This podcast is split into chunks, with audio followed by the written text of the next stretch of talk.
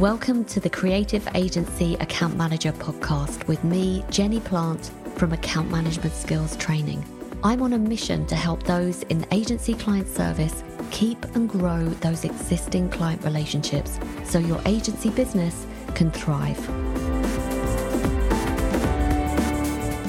Welcome to episode 95. Now, this episode is particularly relevant for you if you're responsible for agency new business. I'm going to introduce Benjamin shortly, but I first want to say that I hope by the end of it, particularly if you've never received any professional sales training, it might just change your thinking about how you currently qualify prospects and sell your agency services. Benjamin invites us to challenge our beliefs around pitching and giving away our ideas for free which is unfortunately so typically entrenched in the marketing services industry. He also shares some great examples of how to approach things differently.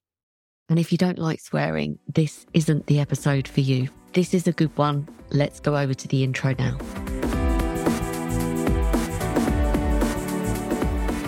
Okay, so if you are responsible for new business, sales, and selling in your agency, you're in for a big treat today. I'm chatting to Benjamin Dennehy. I first met Benjamin around 2010 when I was working at Publicis, and we were both being mentored by sales trainer Marcus Cauchi. Now, a few years later, in 2013, I'd already left Publicis and was freelancing for an independent healthcare communications agency. And we were running a new business campaign. So we invited Benjamin in to do some cold calling for us, which was massively successful. And since then, Benjamin has built a really successful reputation in the sales training business. He's worked across multiple industries and with sales teams in different countries all around the world. And he particularly has had a lot of experience working with marketing services agencies. He's known as the UK's most hated sales trainer and you may have already seen him, I'm sure you have on LinkedIn, as he always wears his signature bright red cap and red braces and often goes viral with his straight talking content. Benjamin shakes up your thinking about your role in sales with humor, insight, and psychology. Benjamin, finally, I get you on the podcast. A very warm welcome. Thank you. I don't know how to follow that intro. That's that's a really, really that's the nicest intro I've ever had. It's really wow. Even I'm moved. Well, so, it's very well deserved. So I'm not gonna I'm not gonna faff around because I want to get into the good stuff because I've done lots of research. I've been following you for a long time, and I've seen all the podcast interviews. So I want specifically to focus on your experience with marketing services agencies because obviously this is the audience. It's agency owners, yeah. it's account managers so you've got a lot of experience working with marketing yes. services agencies. Yes. What are your general observations about how agencies approach selling and sales? Oh, I have to temper my language. um, the experience that I have had, and I understand why, is creative people, and these are creative people yeah, you go into advertising, marketing, PR because you have a creative bent and you want to create stories and create interesting things. But creative people, I suppose, out of the rest of the population, uh, have probably have a preponderance to be more emotional and needy than the ordinary. But I don't know. I'm not a scientist or therapist, but it's my assumption because they are so driven by seeking approval because remember you're always trying to get the client's approval. You're trying to impress and trying to wow them. So there's this inbuilt desire to constantly try to impress people. But of course that's one of the worst ways to go about selling. And i remember i used to work with them and whether or not they still do it today, I don't know because I don't work with a lot of them anymore because it kind of annoyed me after a while because they don't really want to change. And most people don't want to change, but it's really hard to change. And so because they've done it a way before and they've kind of had success, people just, well, why rock the boat? But what they would do is, and I'm sure they probably still do it today, is every time they meet someone, they'd have to take their little presentation along. Probably on a tablet now. It'd be like 20 pages. And they always have to tell you the history of the agency, why they set it up, and the values and the ethos. Yeah.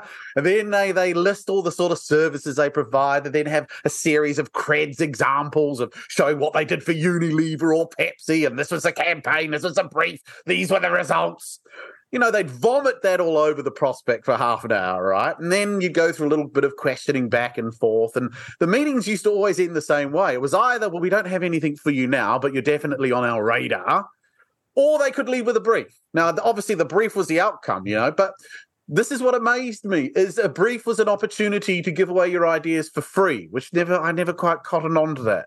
Yeah. I found it crazy. And I remember you, I won't mention his name, but you know him. He was the CEO of an advertising agency specialized in travel industry. So you'll know the guys. And I remember was talking to him once and about how meetings are run. And he just said, Well, this is the way it is. Because I've been in this industry for 20 years and this is how you do it. And I remember saying, Well, I think it's all wrong. But I said, but I don't know how to really sell better, but I know this is wrong. And that's what started all of this sort of journey into sales training and stuff. It was actually meeting advertising because I did business development for a lot, prospecting. But anyway, I've rambled on too much. No, not at all. This is all brilliant stuff. I think you're right. There are so many entrenched ways of selling. And we seem to be the only industry in the world who perpetuate this way of selling that we give away all our best ideas yeah. before we've actually made the sale.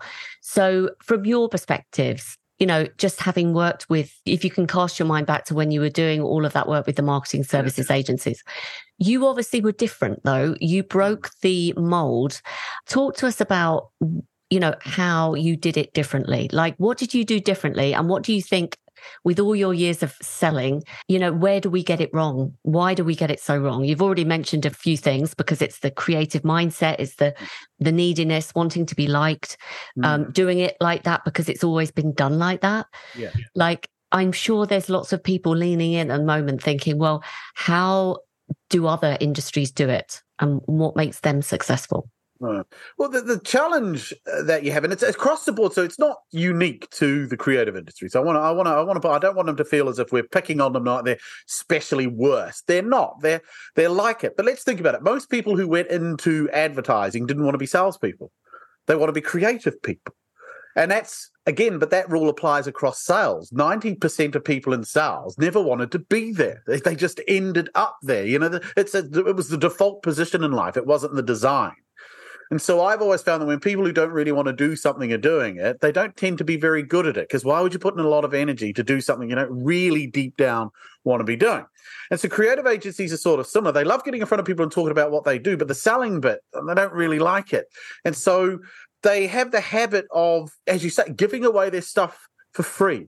I mean, I use agencies all the time in my examples. I say if you get three agencies in front of you and each of them tries to tell you what they would do to help you fix your problem, you don't need any of them by the end of it.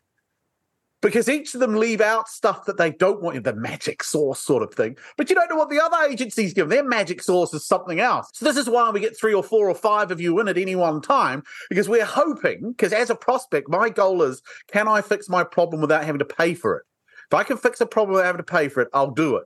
So I get you all in and I stroke you. I say, We love you guys, your campaign. We love what you did with ABC Company. We thought you go. So they stroke the house. They're getting, they're feeling good and encourages them to give more and more. So what I started doing is, Well, you should be charging for this sort of thing. And that was outrageous. You can't charge people. Why? Go to McDonald's. I would say, go to McDonald's and say, look, I tell you what, I'll pay you after the burger if I like it.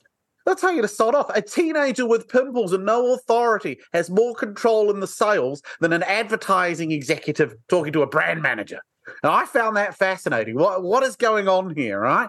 And you realize that they're so beholden to the prospect and they treat them like royalty. Oh, you've got to. And it's this constant, there's never a partnership, it doesn't seem. There's never a meeting of equals. It is we are there to serve. There's nothing wrong with serving, but you want parity. And getting that mindset was hard. And they'd be thrilled to get a brief. But you know, you get to work for free. Yeah, I know, but our foot's in the door. You know, things like that. And it's like, but they haven't bought. Yeah, well, it's all about building relationships, Benjamin. And that's the other thing. They're big on relationships. Relationship, relationship, relationship. Yes, you need relationships, but with clients, a prospect, someone you've never sold to, you don't need a relationship with them. Can you think of the last salesperson you had a relationship with before you bought their product? No, I've never been wined and dined by anyone to buy their product. I've bought houses, I've bought cars. I've never once known anything about the salesman. Couldn't care less. Yeah, I bought in spite of them most of the time because most salespeople are rubbish. So there's this pathology that creative people in particular have this desire to be liked, to be loved, to be seen, to be appreciated. Prospects know this and they milk you for it. They know we get them and they're going to try and, yeah, great. So my job was to challenge it and say, don't do that. And it was hard work. But the ones that did it saw huge results, charging for briefs. I mean, I charge people to phone me now. So for someone to pick up the phone and say, Benjamin, can we work together? They've got to book a consult call and they've got to pay, what is it, 170 quid? And I get so many people say, that's outrageous. Why would you charge that? You're losing opportunity. No, all it does is filter out people that have no intention of actually getting sales training. Yeah. And if I do lose someone to someone else, I'll never know. So because I don't believe in losing something I never had, I don't care. But this is it. I'm not holding on to anything of no value. So it's getting this mindset and this behavior into them. And it can be quite challenging. I can imagine. And what do you think? How much did that mindset have to change for those that you worked with to get them to charge for the initial fee? It was hard until they did it the first time. Mm. And then the first time they did it, and what amazed them was the reaction that they would get. I remember one time I had a CEO phone up. He charged five grand to do a scoping document, a brief equivalent, and he'd never charged before.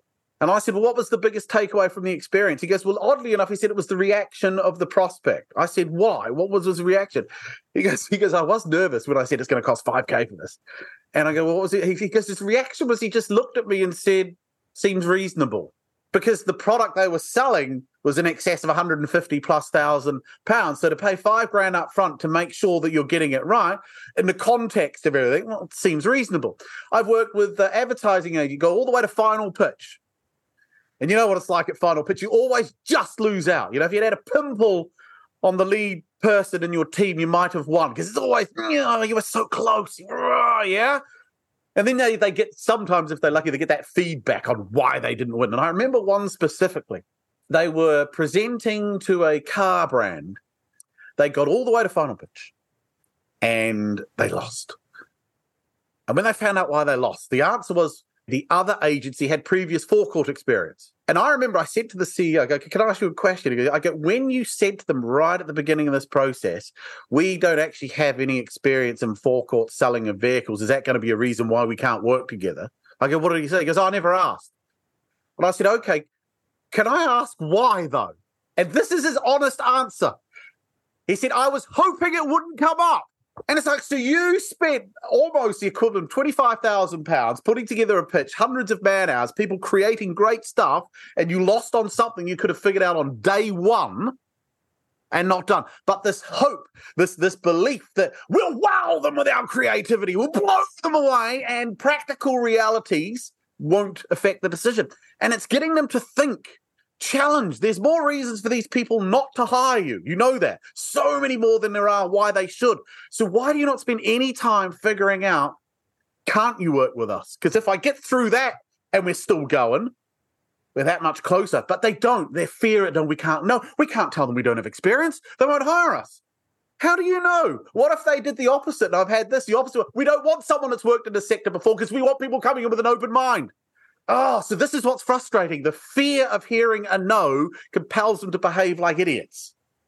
I think also, Benjamin, and this is one of the big sort of drivers when I started working with you and Marcus. It's like once you put on those glasses and see people professionally selling versus the alternative, which is, you know, you found yourself in sales and you're giving away the farm, yeah. it makes you so much more disappointed. And that was one of the drivers that really pushed me to leave the agency. But what you're talking about here is a thorough qualification process, right? Thorough qualification. I mean, and I don't call it qualifying, I call it disqualifying. My job is to disqualify. I'm not here to qualify. You see, qualification is it's the mindset. So when I get in front of a prospect, and this is how an advertising agent should be, they need us. We don't need them. They're the ones that have got to shift Morrow bars or Mars bars or Kit Kat bars, right? They're the ones that have got hit certain sales type. So they have a problem. Now we have the solution. The only thing they have is choice as to who they give their money to. But that still doesn't eradicate the fact that they have a problem. So when you start to perceive it as I'm not here to impress you, I know what we do works. We've worked with some of your competitors. We're worth hundreds of millions. We do campaigns. We're not here to impress you. We know it works. The question for us is why should you be our client? Why should we give you our insight, our knowledge, our experience? Why should we do that? And if you can't convince us why we should help you, then why would we? And it's a mind change. And you're not going and saying this, right? Obviously, I'm going to point that out to anyone listening to this. You're not in there yelling this at them. but this is your mindset. So I'm never there to figure out why someone, I'm there to figure out, well, why should I work with you? Can you convince me why this is right? You approached us to. Why did you approach us? You, yeah, oh, well, we're here to make up numbers. Then fine, we're out. Yeah, or, or you can figure out you got no chance of winning it, but hope. And so what they do is I call it they love to show up, throw up, and hope. That's how most people do it. Cross the fingers, yeah. thrown up enough, like show up, and, and let's just hope we did enough. It's so, so true. I mean, first of all, going in disqualifying is, I think, is going to be a new concept for people yeah. listening to this. Also, I suppose in the background, as independent agency owners, sometimes it's a matter of cash flow.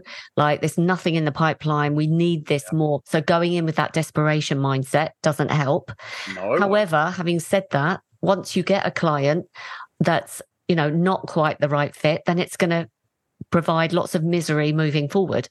Not to mention the fact that, you know, you've got one in four chance of winning it if it's a pitch scenario and you don't know why you're being invited if you don't ask the question. So you're going to waste all your team's time investing into a pitch, which is a huge, not only problem for the team, but also on your current clients. So so many reasons to do this differently. Okay. So, what else can you share with us, specifically as it relates to agencies? Kind of anything that you can share for agencies around approaching this differently with this more sort of professional mindset when it comes to sales?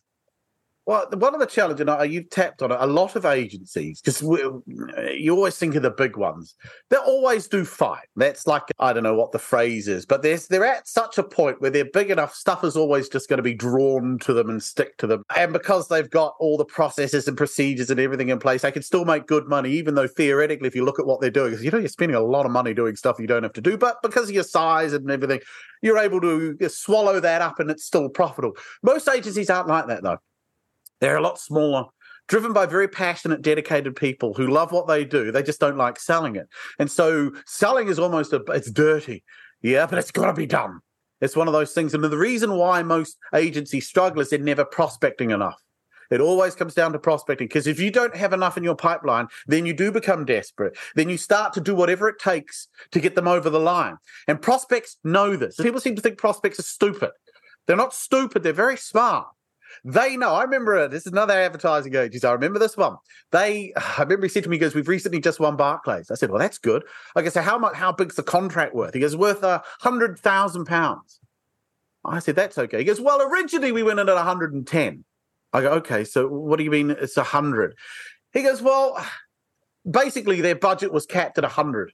They wanted us, but they couldn't get to 110. I said, sorry, I must have misunderstood you. I thought you said Barclays he goes, Yes. I said, As in like the bank.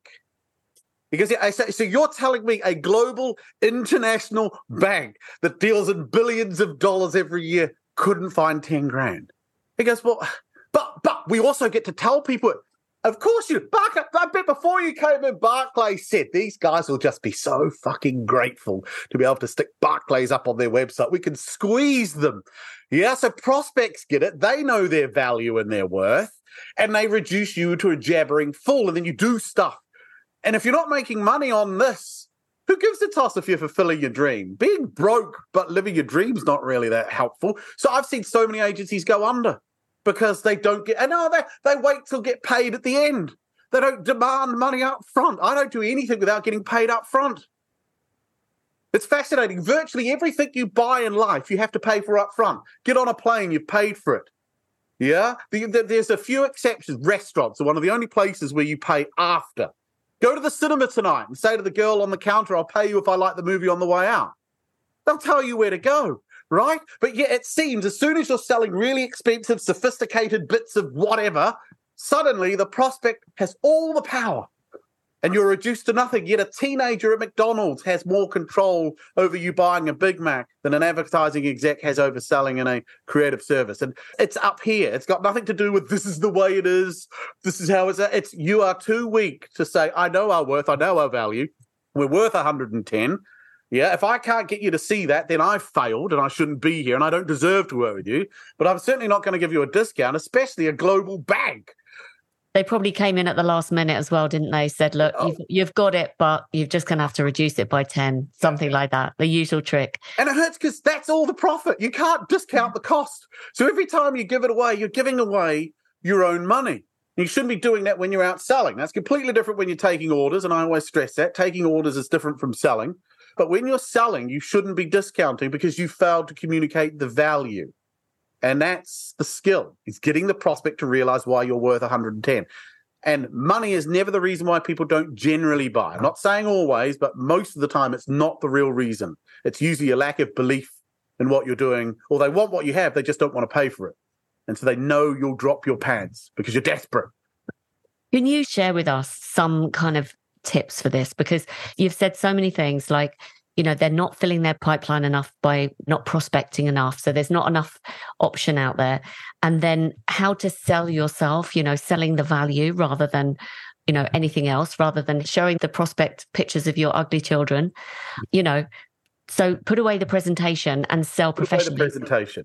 But yeah, what, you how should take you... nothing with you on the first meeting. Yeah. And have a conversation. And right? have a conversation. And you you go into this because my background's law. So I view sales a lot like law. And I realize they're very similar. And everybody's lying. Right? So whether everybody's not telling the truth, they're all deceiving. And I say lie, I mean deceive. And most prospects deceive, and they deceive by omission, by exaggeration, by embellishment, by not mentioning things that they don't think you need to know or holding things back. And we do this to protect ourselves from previously bad experiences. So I, I get that. So what you need to be doing when you're out selling, here's a little tip to cut through all the bullshit. I constantly, every time I have a sales meeting with an MD or a CEO, I tell them the reasons why we're not going to work together. Shall I tell you why we're not going to work together, even if you want to? Now, no one ever says, nah, fuck off. They all say, okay, well, what are those reasons? Then I give them the biggest reasons I'm typically used to hearing as to why people won't use me. And, you know, it's amazing how everyone starts arguing with me I'm wrong because you're being upfront. I'm getting it out. I'm lancing the ball. So if I was that agency, I would have said, look, I'll be upfront with you. We've never worked on a car forecourt experience. Is that a reason you can't work with us, even if you want to, even if you genuinely believe that the campaign we will create for you will achieve your figures? Is that going to be a problem? Yeah, and you'll be amazed. Some people tell the truth and they say, oh, actually, that could be a problem. You're okay. So is there a way around it or shall I leave? Now, the moment you threaten to leave, something happens to pro. Well, hold on, hold on. I, I, you so, so this constant. You you got to exude and get across the. we'd love your business, but we don't need it. And that is the mindset of a salesman. And I ask every one of my clients: if you were a millionaire who only did what they did for the sheer joy would you put up with half the crap your prospects put you through? And everyone says no. So the only reason you're doing it is because you're attached to the money. If you let go of the money, we don't need your money. We like it, but we don't need it.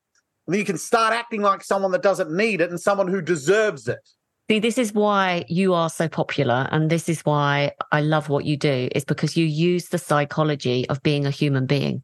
Yes. You know, we're all human beings, we're all buyers, and we're all selling, selling something, even if it's our ideas or ourselves.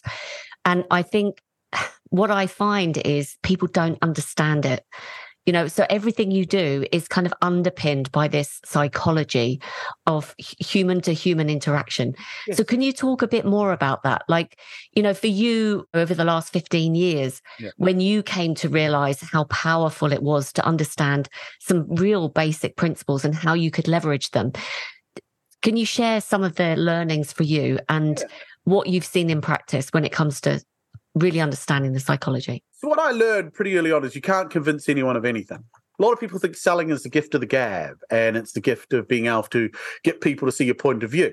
What I discovered is what it is, and it's the word discover. I can't convince anyone of it, but I can get them to discover they need what I have. So my job is when I'm in front of prospects is to get them to discover they need what I have, not tell them. You see, if you tell a human being something, you know, you should be doing this, their instant reaction is to reject it because it's not my idea. Yeah. So you phone someone up and you know their website shit. They know their website shit. But you phone them up and say, you know your website shit? What's their reaction? No, defensive. Yeah, yeah, instantly. Yeah, but even though it's true and they agree with it, you can't phone me up and tell me that. And that's what salespeople do. Oh, well, you, you, you got a good brand, but you really should be doing this. People don't like that. Salespeople try to be the smartest person in the room. They think the smartest person in the room is going to win the business. And I say, unless it was you at school, did anyone like the smartest kid in class?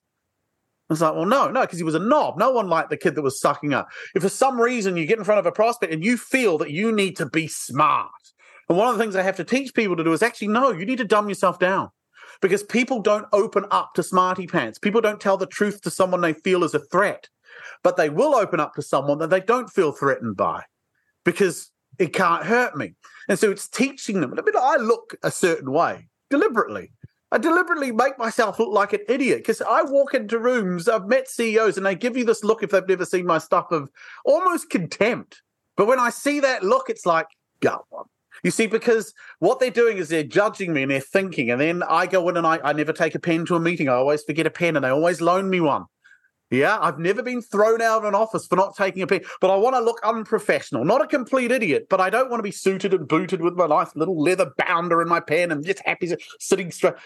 No, I want to give them the impression of someone that isn't a threat, and he dumbs himself down. And because I dumb myself down, I can ask a lot better questions. I'm able to struggle more, and I struggle deliberately they'll say something and they say, I, I, I, I, I, I don't know what you mean when you say your, your payment terms are 60 days. What does that mean? I know what it means. I get them to say, well, what it means is, Benjamin, we invoice you, we'll pay in 60 days. And I, oh, oh, now, I go, oh, that's going to be a problem.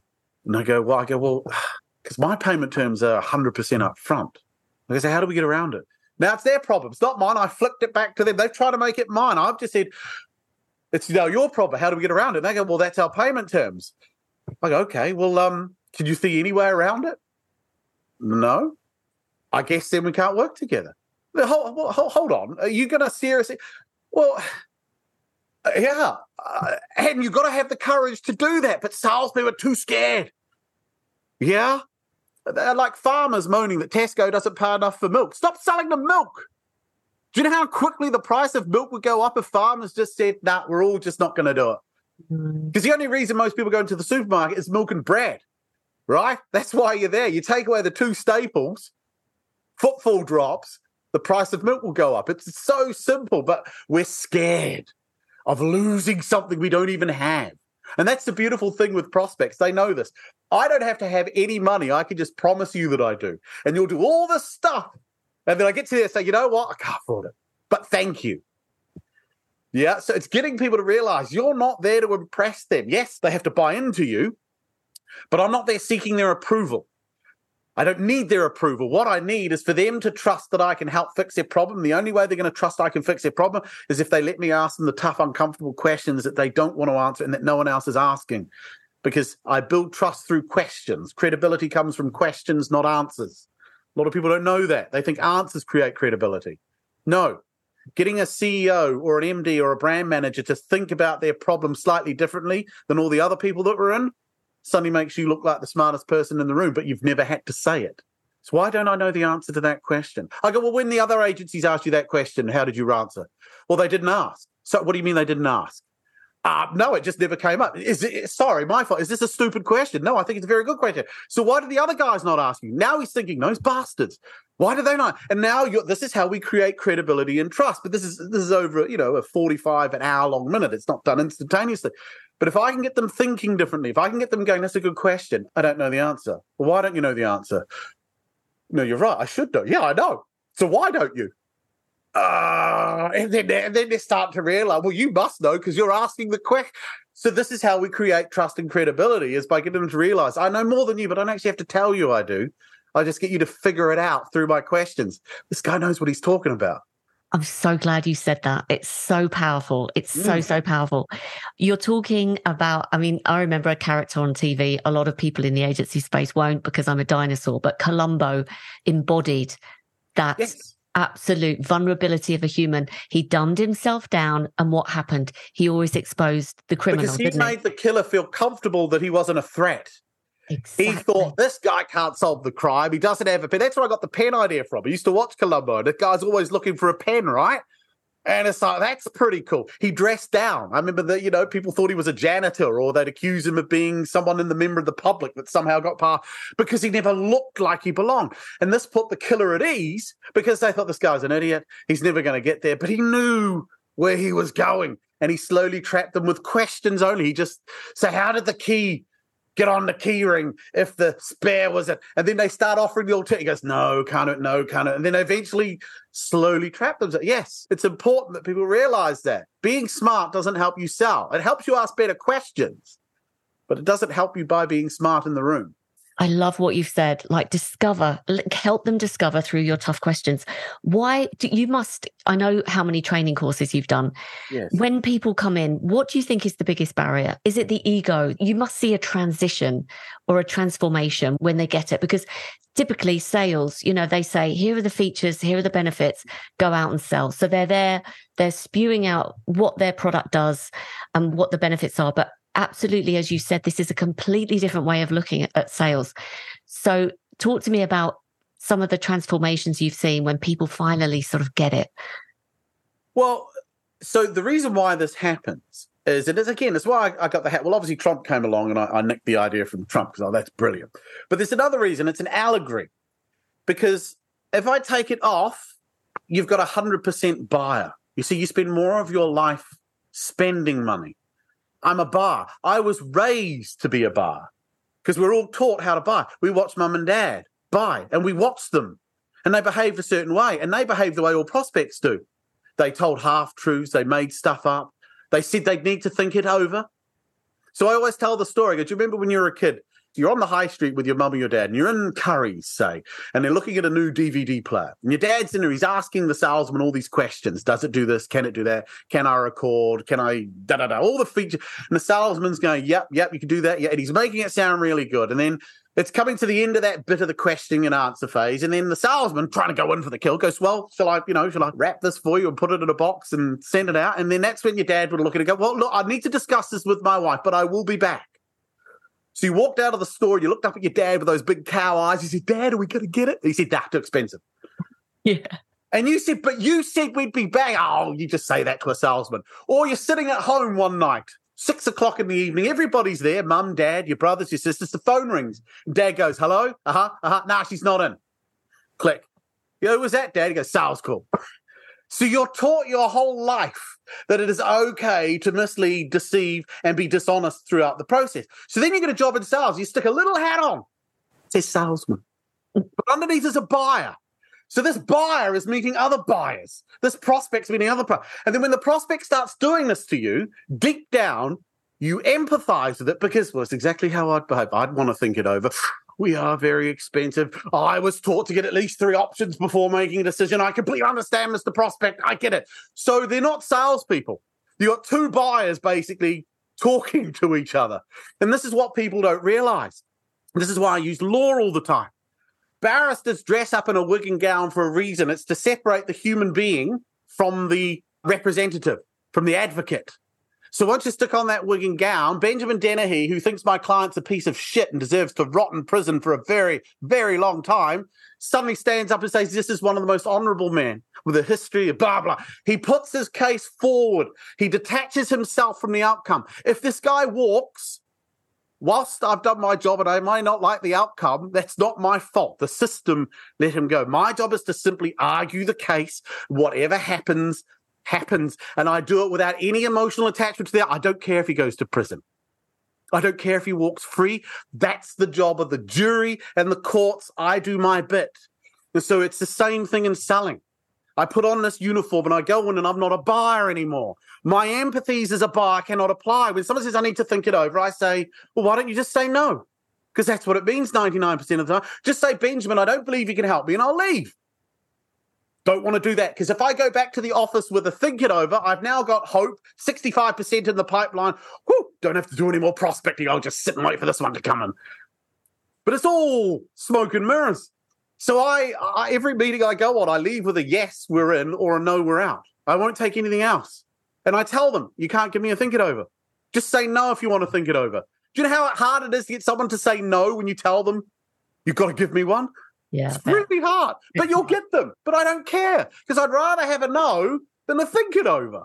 And then, but the reason salespeople hold on to this is because once, maybe in every 10 or every 15 people that say I need to think it, one comes back. So they hold on to that one experience to justify 90% of their time being wasted. but it came in. I remember one time he said, I need to think it over. We got it, and it was one of the. So you're building your whole model on the exception. And this is what makes it crazy. And it's getting people to, when they see it, they see it. But I teach what I call the sales matrix. And I go, we're in a matrix and you don't see it. Until you see it, you just think this is the way it is. Like everyone I work with now, no, this is the way it is. And then you show them what's happening. They go, oh my gosh, that happens, that happens. I go, do you, do you want to know how to stop doing it? Yeah. But stopping doing it is extremely uncomfortable. You're going to have to come out of the matrix. And you know what happened? Some people in the film, The Matrix, they couldn't handle it. Yeah, and they wanted to go back in because that's where it's comfortable and safe. And my job is no, once you're out, you're out. But you'll see the world completely differently. And suddenly selling becomes a lot easier. There's no pressure on me now. There's no stress in my life when it's selling. It's because I know what's going on. I'm not in the matrix. I'm watching them try and do it, but I'm standing here. It doesn't work on me anymore. And when clients get that, the change in happiness the number of CEOs that have said, I hear my guys, Benjamin, and they're just so much more happy. They're, they got a spring in their step. They are so pleased when they qualify out. Used to be shit scared, but we are getting rid of so much stuff that we would have pursued fruitlessly because we've had the courage to challenge. We plant our feet. We're getting full fees. We're making more money by doing less. And all of that is a result of people having to really change. It's not hard to show up, throw up, and hope. And you do enough of it, someone will give you money. It's not hard to get money. You can mug an old lady, you can rob a bank. Yeah, getting money isn't hard. Selling is. I love it. And I felt the same way. I know you did as well. This revelation, because, you know, the problem that someone brings you isn't the true problem.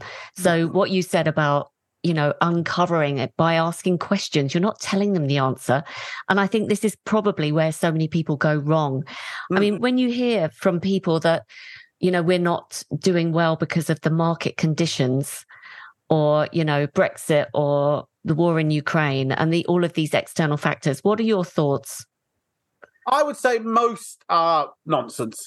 There are a few, like take COVID, for instance. There are certain industries that were particularly hit by COVID, and there's literally nothing you could do. So, hospitality, restaurants. The odds of you being able to sell really well in that period, you get it. There was an external, extraneous factor that overwhelmed everything. But despite that, the rest of the world was still working. The rest of the world was still, tra- there was still 12 trillion or whatever it is going around the UK economy during COVID, as there probably is now. Yeah. What was happening? People were working from home. That was the only difference. It was slightly harder to get a hold of, maybe. But decisions weren't not, not being taken or made. And in fact, I spoke to so many managing directors who said COVID had been one of the best things that ever happened to them. Not because necessarily they're selling more, but they were able to get rid of salespeople that they realized were never really doing anything. Because when COVID hit, the money kept coming in and I had less salespeople. And so they realized they had order takers. And a lot of salespeople are order takers. Yeah. Like no one sells Mercedes.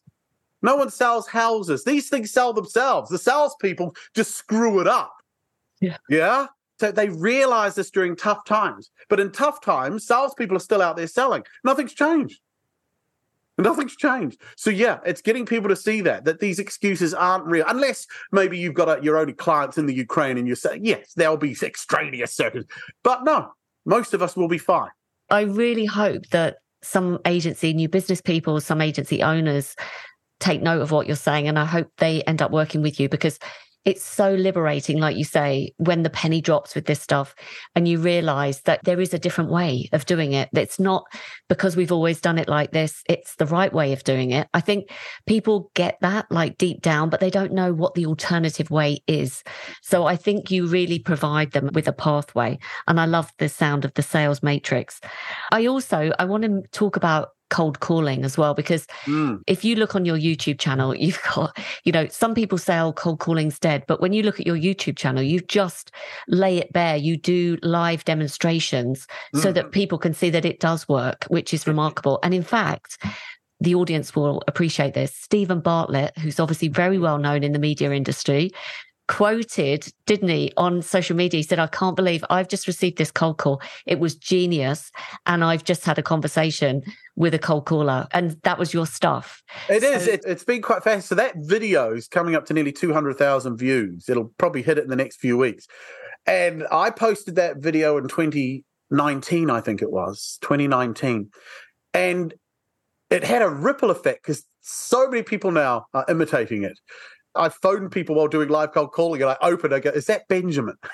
you know, it's, it's got that ubiquitous. I've had people email me from all over the world. I had some MD in Australia, of all places, sent me an email. I said, I just want you to know, I just had a phone call from a young sales lad. He did your line.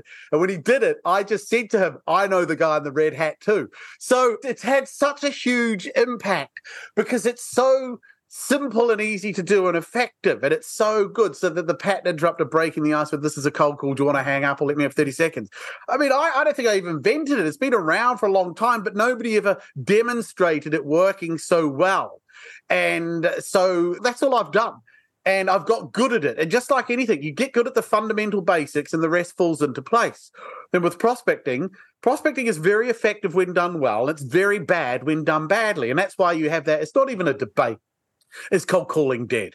It's not dead, it's just poorly done by a lot of people. I will have one caveat though. I do mm. genuinely believe that AI will eventually eliminate cold calling. I do believe that because all I do is follow an algorithm. I follow the same structure. My weakness is, is I'm still human. So I still have feelings. And no matter how much I try to detach myself, I can't because I'm not a robot.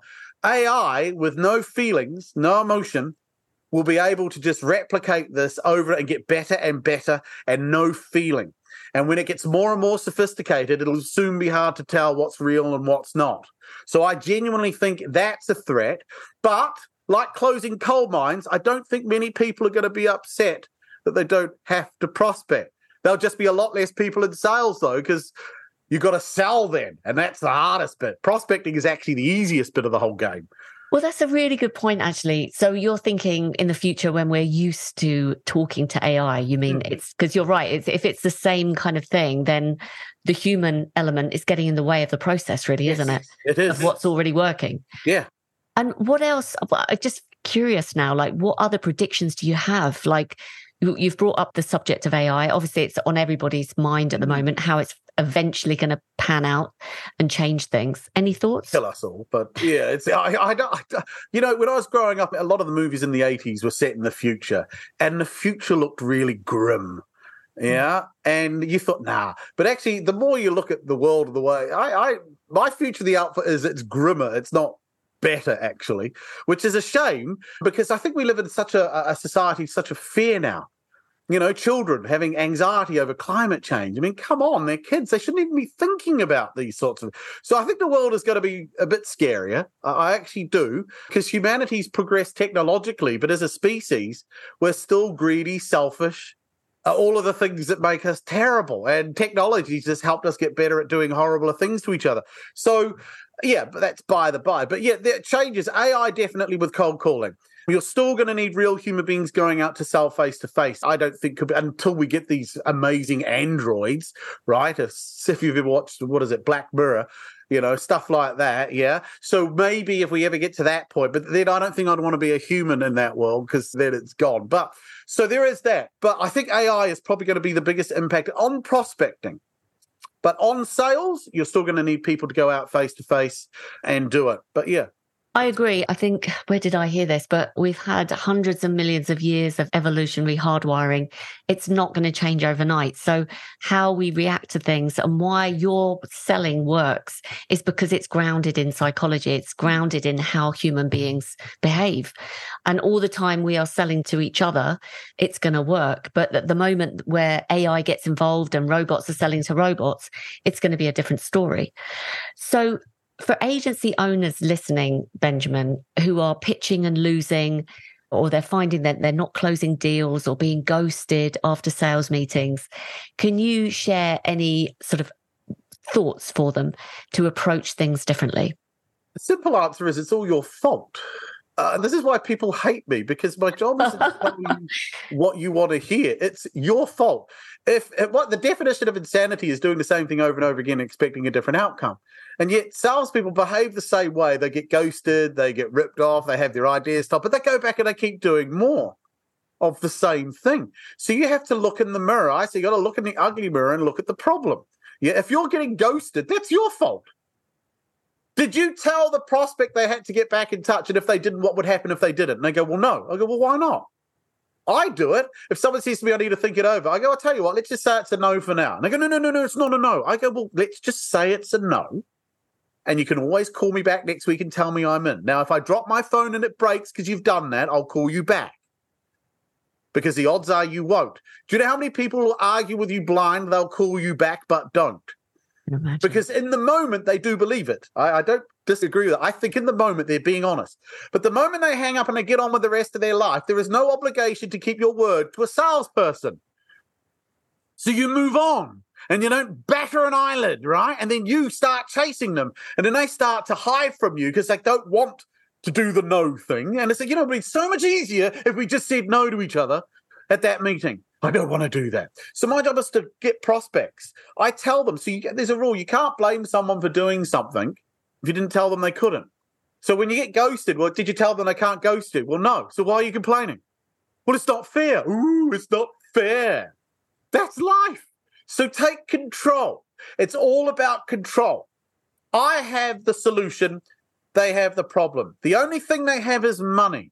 But if I don't care about their money, if I don't need their money, then their money has no power, which means I'm now in total control.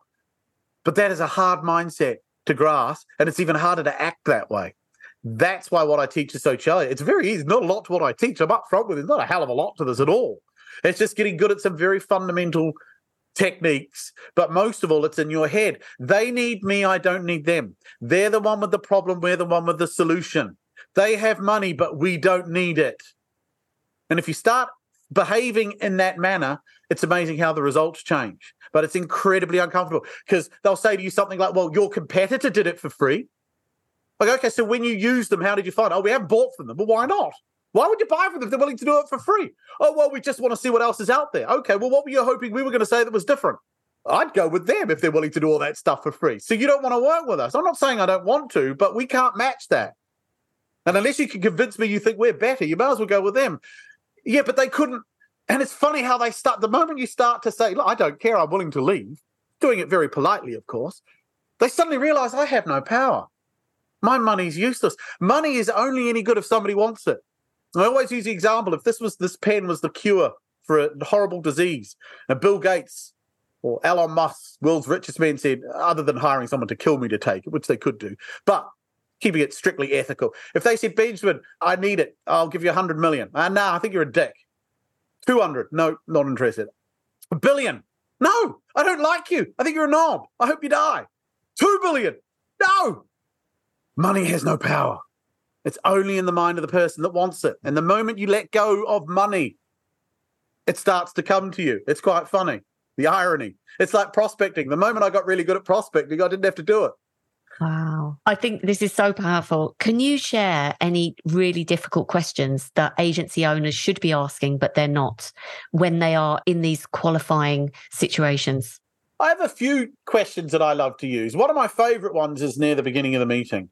And I remember the first time I asked this because uh, I make up questions all the time because I'm always trying to think of ways of getting better. And uh, I was in the back of a taxi, an Uber actually. I was on my way to a meeting uh, with the CEO of a, a training company, not sales training, but some other type of training.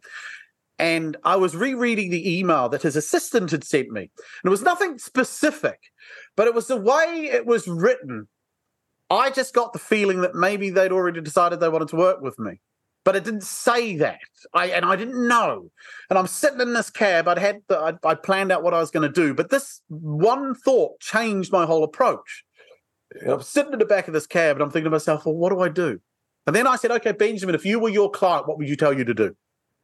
That's a good question. Always ask yourself questions because the brain's hardwired to answer. So ask yourself questions. And so then my brain came up with the answer.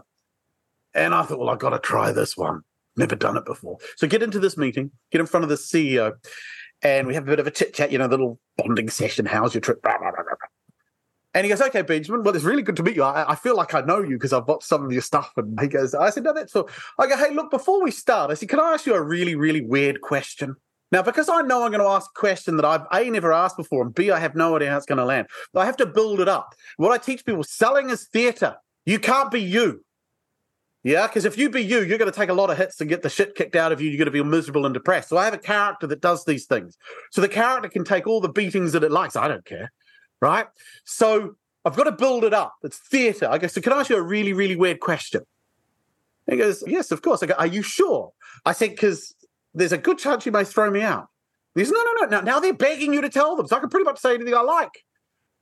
Like, this is my question.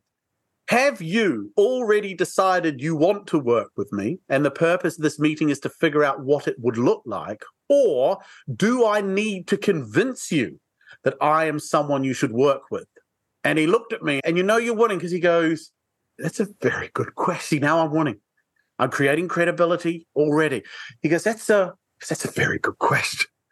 Now, being a typical high D dominant person used to being in control, he came back with what is a typical response of somebody of that ilk. So I like these guys. And he goes, comes back with this is such a dominant response. He goes, Well, let me put it this way this is yours to lose. But that's not an answer to my question. Mm. Now, if I've asked, I'm going to get the answer. And I said, That's a great answer. I said, I love it, but it's not the answer to my question. And he goes, I go, let me put it another way. If we decide to work together, one of the first things I'll teach you is you can't lose something you never had. I go, so what are you telling me? And he goes, yes, I do want to work with you. I said, so all we need to do is agree what happens when we do it and the fee. He goes, pretty much. Well, that's easy. Now, now there's no sales meeting. I'm just going to take an order. Why would I go through the whole process of selling when I can take it all? Now, this won't happen all the time, but it's when you get that feeling. So that's a question. Another question I love doing is let's pretend you hire me. Let's fast forward 12 months. What will be different or what will it change as a result of you hiring me so that you can say the best thing we ever did last year was hiring Benjamin? Now, often you get, oh, a good question. And then they give you some blue sky. We're selling more. Now, I know they're going to, this is the wonderful thing about humans, they're very predictable. When you start asking questions, you start to figure out the responses you're going to get. So nothing ever surprises me. And you always get, well, we'd be, we'd be selling more, we'd be in front of more people. And I know whatever they say first is not going to be the real thing. So I get to challenge it now. So before they even know it, I'm into what I'm doing. I go, well, no, that's a good answer. I go, but it's not the answer I'm looking for. See, I'm in control. This is the, but that's not the answer I'm looking for. They go, what do you mean? I go, sorry, my fault. Then I apologize. You know what? It's my it's a stupid question. Let me ask it a better way. And then I change it. And I go, so my question is this. Selling well, would you say, is the outcome of doing something well? Yes. So therefore, selling badly would be the outcome of doing something badly, correct? Yes, I can see where you're going. So, what is it that you need to start doing that you're not doing that if you did, you'd make more money? Or what is it you need to stop doing that you're doing that's costing you money? And that's when they go, and then they go something like, ah, oh, we're not in front of enough people. Now I get it. Why? Why are you not in front of enough people? And now we're into this, and I just pull apart. And eventually they realize, oh my goodness, I don't know half of why this is happening. I don't know what's going on. But you must, because you've asked all the questions that have made me realize I haven't even been asking these questions and no one else is asking these questions. That's my job. And by doing that, I get rid of people that I can't work with quickly because some people can figure it out. But I say, so you don't need me. And they go, no. No, I say I've just saved you a lot of money. Yeah, or so, but we still want to. Okay, I'll do it on one caveat that you're not going to learn a lot. No, it's fine. I still blah blah. So it doesn't mean you're not going to get the deal, but it's these questions that get people thinking. You've got to challenge senior people. Why would I give you a lot of money if I don't feel like you're challenging me? I could do this myself then. I need you to make me realize that I don't know what I'm doing because that's why I'm going to give you a lot of money. Because if you know how to do it, then I'm willing to pay you a lot of money because people at the top aren't cheap. If you have something I want and I know it's going to make me money, then I'll pay you what you believe you're worth. But I need to believe it. And it's all through questions, tough questions, uncomfortable questions. Absolutely love it. You've shared so much value. Thank you so much. Oh, ask welcome. permission to ask questions. Yes. Ask questions so that they discover the problem. Yes. Then they see you differently. You don't have to have all the answers. No. Don't be the smartest person in the room. It's just gold, Benjamin. Now, there are going to be people listening that want to work with you. There's no doubt in my mind. And if and if they don't, they should because it's game changing and it's going to save them money and it's going to make them money. So, what's the best way of contacting you? Who do you want to hear from? And what are the terms? Well, my advice is watch my stuff on YouTube. And if it doesn't scare you off, you can reach out. I don't, the world again is a different place. So I, am not what you'd call woke in the least. I don't use pronouns or anything like that. I've never undergone a single hour of diversity, inclusion, or equity training, and I hope to die with that record under my belt. So there are a lot of companies that will not hire me because I won't tick a certain box. And I don't care. I, that's what I put. I, I, don't mind. There are enough people out there that I don't care that you're a bit brash, Benjamin. I don't care that you're not politically correct. We just want to make more money. Those are the people I want to come after me. Yeah. And so this is the other thing. I don't like working with companies unless they get their own people to pay towards their training. Why should you invest in them if they won't invest in themselves? Because it's very easy to get someone like me in and put me in a room full of hostages. Hostages don't learn. Yeah, they're just there because they've been told we got sales training, go along to sales training. But if they genuinely don't think they need any help or can be any better, you're wasting your time. So that's another reason why I tell companies this up front. I go, go away and ask them, are they willing to pay? If they say no, don't get me in. You're wasting your money. I trained to be a barrister. I had to pay for that. And I had to spend years studying. I spent years trying to get good at what I teach here, and I spent all the money to get good at this. So I have no sympathy for these advertisers or salespeople on these basics of 45K plus commission a year who then have the temerity to expect their training to be free when virtually every other professional in life has had to stump up their own money in their own time to become a lawyer or a doctor or an accountant. No one else did it for them. Yet salespeople have the sense of entitlement that, well, it's my company's job to make me better. No, it's not. It's yours. And if you can't be asked, then I can't be asked. Simple. So YouTube, LinkedIn, website, obviously UK's most hated sales trainer, com, obviously. I'll put all the links in the show notes. Benjamin, this has been absolutely delightful. It's so lovely to catch up with you again. And it's brilliant to see you so successful. So thank you so much for joining me. You're welcome. Thank you for having me on. I hope I haven't scared off your audience base. No.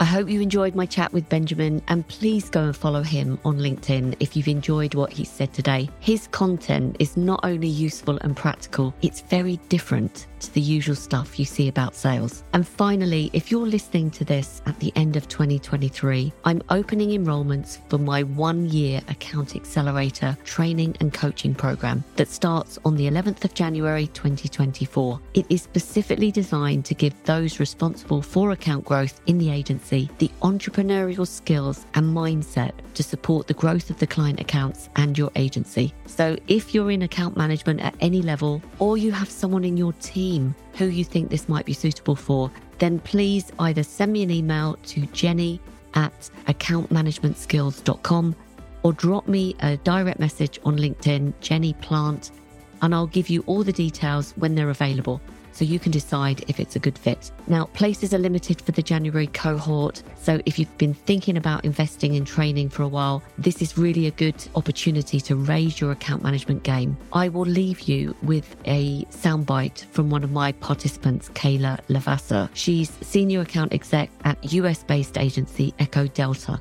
who shared the account growth results when she applied what she'd learnt. Thanks for listening, and I look forward to speaking to you on the next one.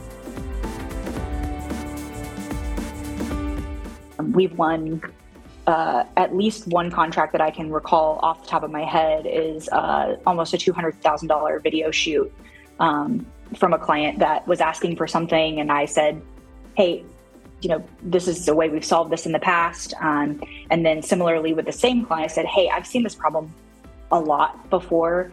Here's the real issue. Here's what's really going on. And here's, you know, can, can we help you solve this? Can we talk about, you know, some potential solves?